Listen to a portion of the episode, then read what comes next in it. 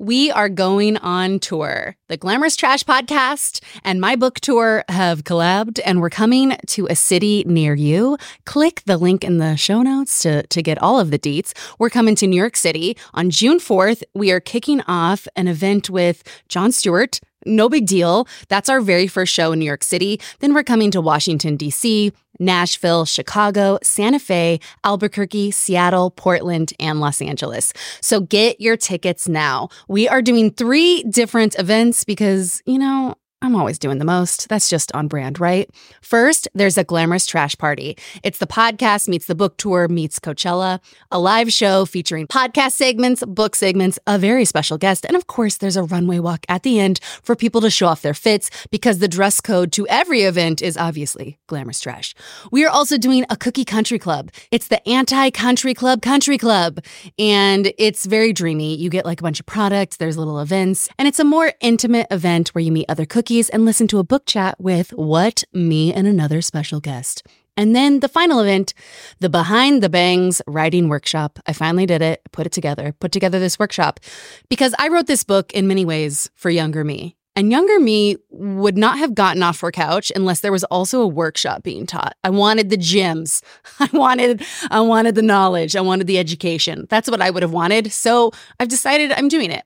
And in the workshop is going to be the six writing gems that took me forever to learn. 15 years. In my 15 year career as a tv writer and author and blah blah blah all the other things i've written there are six things that i always use and all of those are in this workshop. So if you have an interest in writing sign up. All the ticket links are live today. Click the show notes click my instagram. We are coming to a city near you and there's going to be some meet and greets. I'll sign some copies of books. We'll give out more books and i have uh, some pieces of merch that i'm taking on the road and i'm going to give them out at the shows I might have been born just plain white trash, but fancy was my name.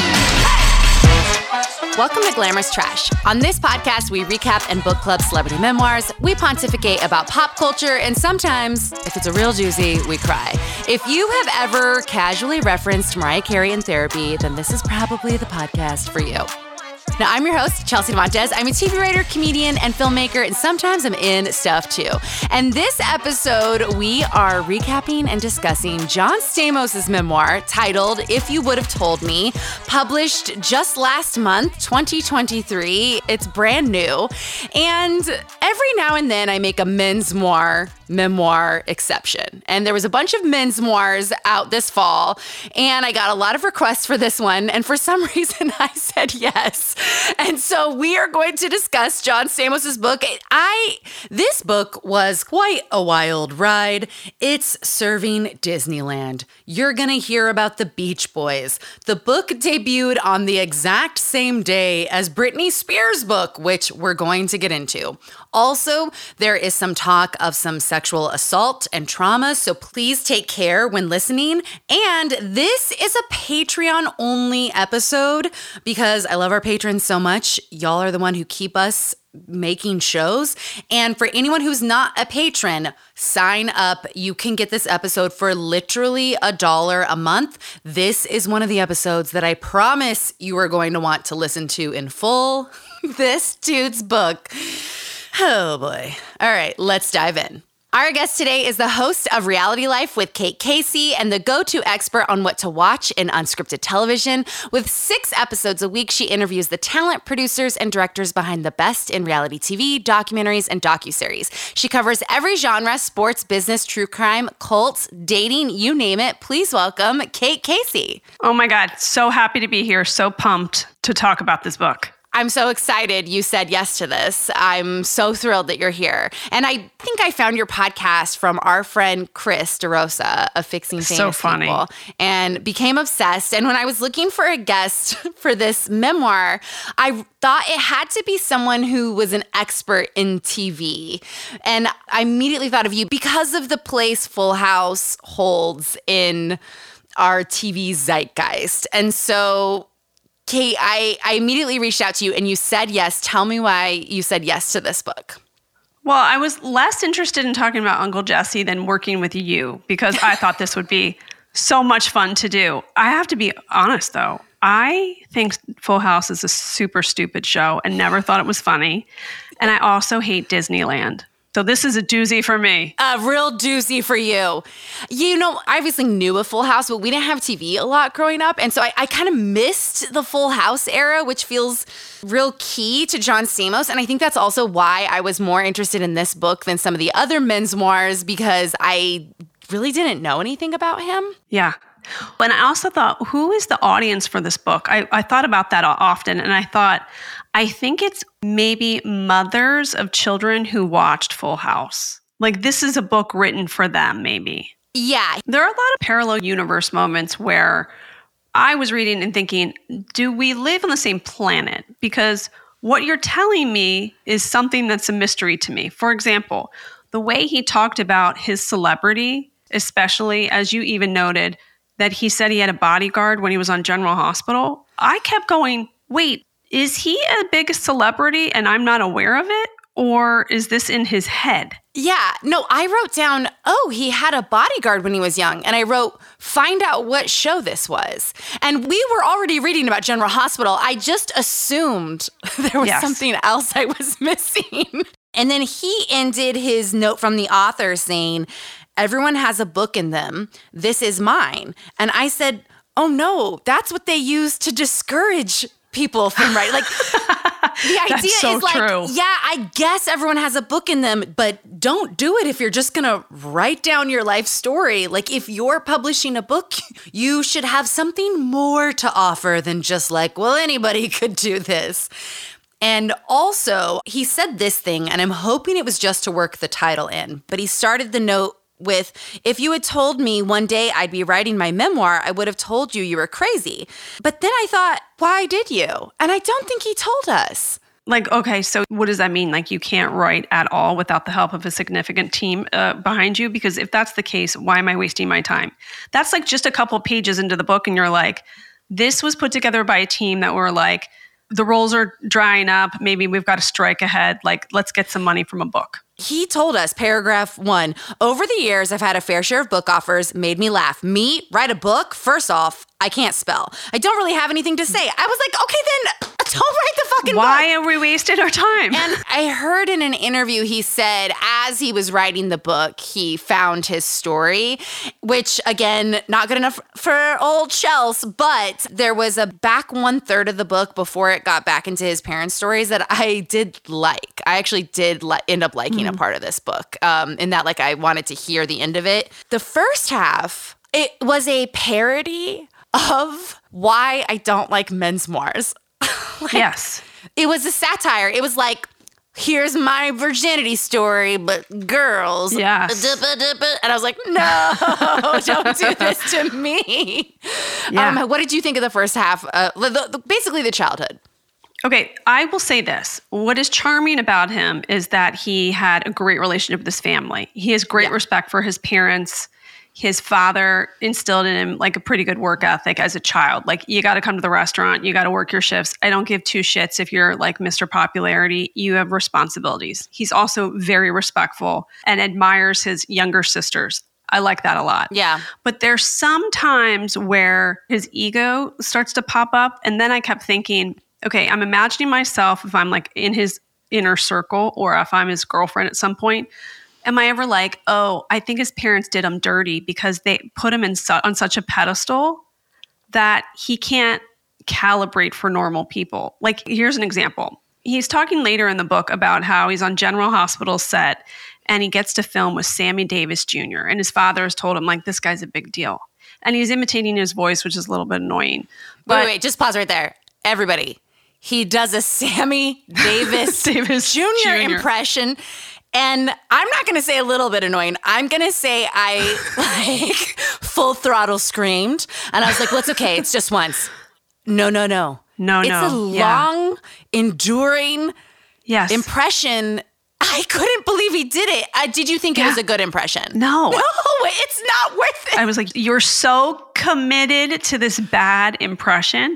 But the best part is he the way he's describing the scene, like, you know, he's kind of giving him life advice, like, hey man, like this is the way we do it. And then he said, everyone, all the executives, they had their eyes on the monitor. They were all watching us. And I thought, you're living two sliding doors parallel experiences because for you you're like that's it i'm it i'm such a hit i get to be with this major hollywood legend sammy davis jr's team is like fuck you're running out of money. You're an alcoholic. We got some bills to pay. You got to go to the set of general hospital. And the execs Yeah. around the monitor are like man what happened to his career? But he doesn't see that No, he has no idea. And I, I do think like to do a Sammy Davis Jr. impression where it's like, I mean, he impersonated a fair amount of b- older black gentlemen in this book, and I was pretty shook by it. Um, and I, and I think there's kind of no case for that unless it's like, wow, what an impression. And this was not it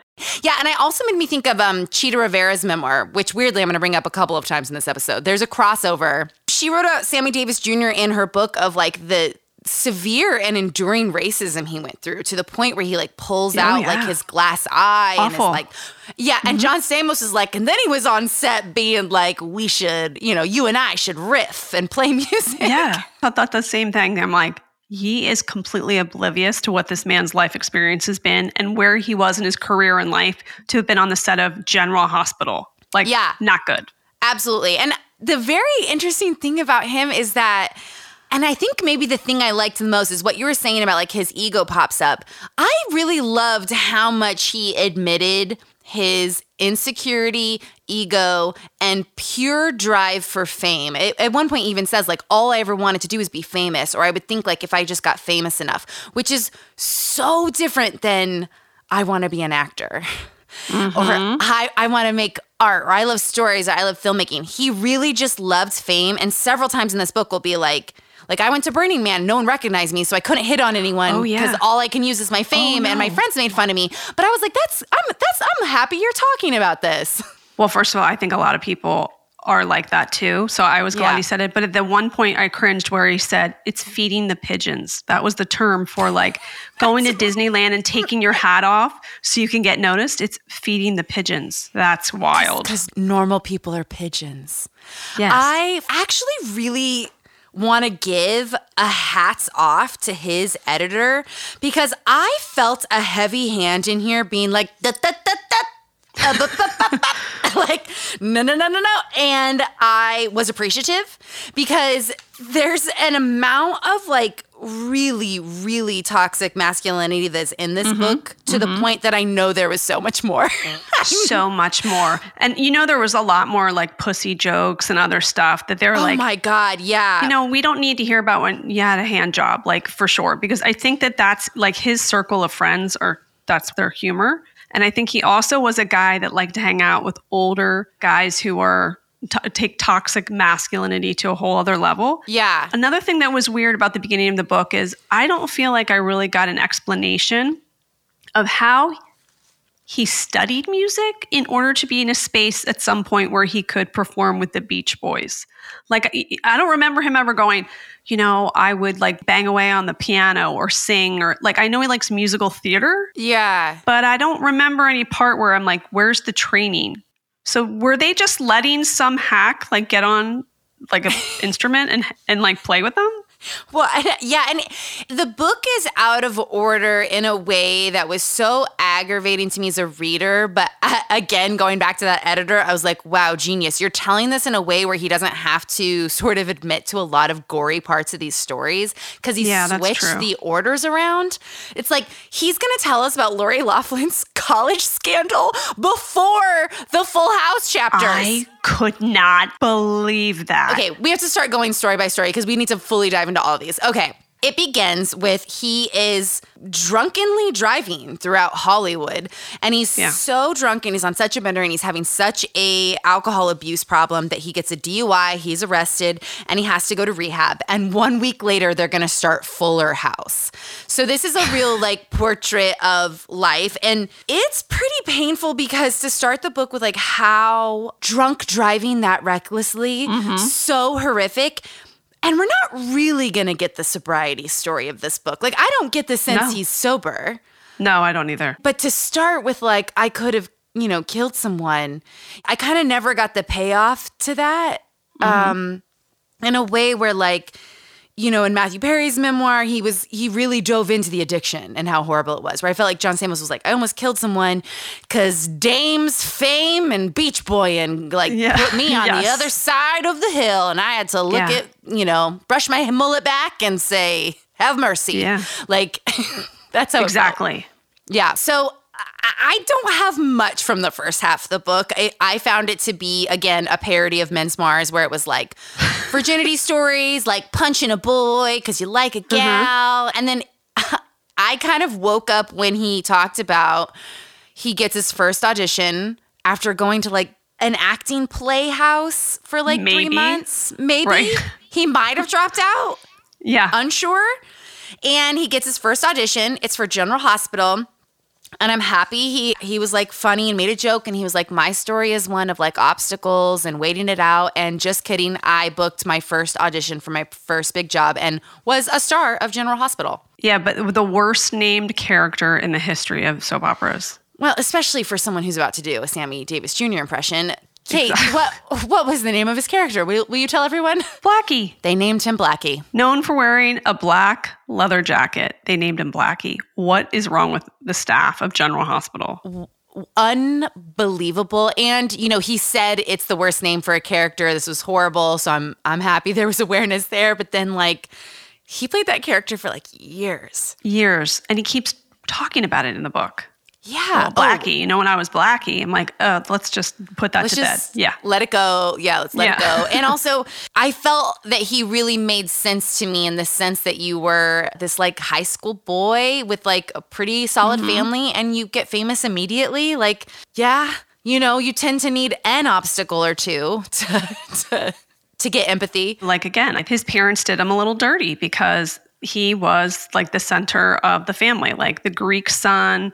You're handsome, you're everything. And then he books his first job. I mean, this guy is riding high. He's Yeah. like, you know, and his reference to needing a bodyguard during the general hospital days, I just thought th- if you were a normal person, you would qualify it as please understand, I had absolutely no idea what I was doing. And now I look back and I'm embarrassed that I had a bodyguard. No, he like is happy about it. He's not embarrassed by it by, at all. Well, he said, finally, I got famous enough to have a bodyguard. Right. But so I, I guess, are you and I just missing something? Is there a world of people out there who were like, I was there at the John Stamos Stampedes? I I don't know anybody who's like that much of a John Stamos fan. Maybe there were women like that. I don't know. Yeah. Uh, I, I mean, all right. Well, he had a bodyguard. He's very young. He's on General Hospital. And he, you know, I did like that his dad made him wait tables, you know, throughout. Yes, his- I did too. in- yeah, until he like got a little bigger on the show. And then again, I, there was a, the part of me that really enjoyed him was this part where he's like, and then I got two nose jobs immediately. And I said, thank you for telling us. And he said, the first one wasn't good enough. So then I went to the guy who did Michael Jackson's nose. And I said, that's actually the guy you're not supposed to go to. That's right. I, that was confusing to me too. Yeah, and and I thought, you know, he's not really going to speak about it, but to be told you're like this super handsome dude, mm-hmm. to become famous, to have a bodyguard and still be like I personally want two nose jobs, you know, or, or to get my nose right. I think it, it's, it does speak to a really high level of insecurity and like Truly. something deeper in there, you know? Yes. At this same time, who and he's going to mention like Tony Danza, Sylvester Stallone, like these dudes living with, you know, quote unquote imperfect faces and they're fine. And John Yeah. Stamos is like, I need to fix my face. Well, I think he knows at a very cellular level that maybe that's all he had when he is comparatively to his contemporaries. yeah. Maybe he doesn't have the talent. There, like, there has to be a part of him that feels like an imposter. Yes, I think he fully feels like I need people to like me and tell me they respect me constantly, which is a dark place to live in. And he's been living there for a while. And then he talks about how Demi Moore was his co star on General Hospital at one point. Now, tell me if mm-hmm. this is how you read this. He said at some point a reporter comes up to them and they're like, Demi Moore, Demi Moore, like, did you and John Stamos ever fool around? And he says, I look at her to see what she's gonna say. And she goes, Oh, I don't really remember. Like, maybe we hooked up. And he goes, I just smile. And I said, What are you telling us? You're saying Yeah. that you fucked Demi Moore and also that period of her life, Demi Moore's like heavily in drug abuse. like she's going in and out of rehab. Or she just doesn't want anybody to know that it actually may have happened. Like she's like, let's move on. I don't want to talk about it. But then don't put it in the book. I know. But but he does that all the time. He has to bring somebody up. Like he makes a point of mentioning that he met Heather Locklear. And like I loved this story. How how close they may have gotten to sleeping together, but it's like, why did you even include it? Because he needs people to know, like I've been around hot chicks Yes, and that I, that I can pull hot babes. Um, yeah. But I felt in the Heather Locklear story where basically she is coming on to him and she's like, come upstairs. Come up to my room. Yeah, and he got too drunk and slept through it and passed out. And he runs into her later, years later, and is like, oh, she's being rude to me because I stood her up. But he points out that they did have sex. The second time, right? Yes, the second yes. time that they had yeah. sex. I'm like, Ugh. But but in that same way with Demi Moore, it's like, but don't worry, there was more to be said. And you're like, what okay. though? like, yeah. There's yeah. also a world where you didn't have sex with Demi Moore, and now I think you did. you know, I don't know what happened. I guess we'll never know. Um, and then this is my favorite part of the book. I, this is when I I was excited. I, I was hooked for the rest of the book. He told this really weird, ambiguous story about the editor in chief of the magazine Tiger Beat. I'm obsessed. Yes, tell everyone what happened. So, Doreen Leroy or Leoy is uh, the editor in chief of Tiger Beat magazine, and she puts a lot of pictures of John Stamos on the front cover of Tiger Beat magazine, and it has a huge hand in making him famous to the point of mm-hmm. possibly needing a bodyguard and making him just like the heartthrob for women everywhere. He says that she wants an exclusive deal with him. Like, you'll only do my magazine. And he's a very loyal guy. And so he says yes. And then she becomes really close friends with their family and his mom and his dad. And like, she's just always around. And one day they're watching the news and a murderer is on the television. Mm-hmm. And they're like, this guy's been murdering, murdering, murdering. Just so many murders. He's a monster. And she says, he's pretty hot. He looks like yeah. you, John Stamos. And he's like, What? Me? And she's like, Doesn't that guy look like John Stamos? And then it becomes clear that it's Richard Ramirez. Richard Ramirez, the Night Stalker. The Night Stalker. One of the yeah. most notorious killers. Yes. And and just yes. so brutal. And then he says she becomes infatuated with him and starts writing him letters. Okay, that was just a little teaser of the episode. I know you're probably so annoyed. However, what if we pivoted that thought to this? You can join our Patreon for literally a dollar a month. It's the pay what you can option. It's so easy to sign up. I know you're maybe you're driving, you're in the shower, so don't do it now, but like the moment you can, you just click the link in the show notes. It takes you to Patreon you sign up real quick. We send you an email with the link and instructions to add it to your podcast app. It takes 30 seconds. And then all the bonus episodes just come to your phone the way the normal podcast does. It's so worth it because what? We're an independent podcast. We have no husbanders, we have no support except for your support. So go to Patreon if you love this podcast. If you want to hear the rest of this episode, it means a lot to us.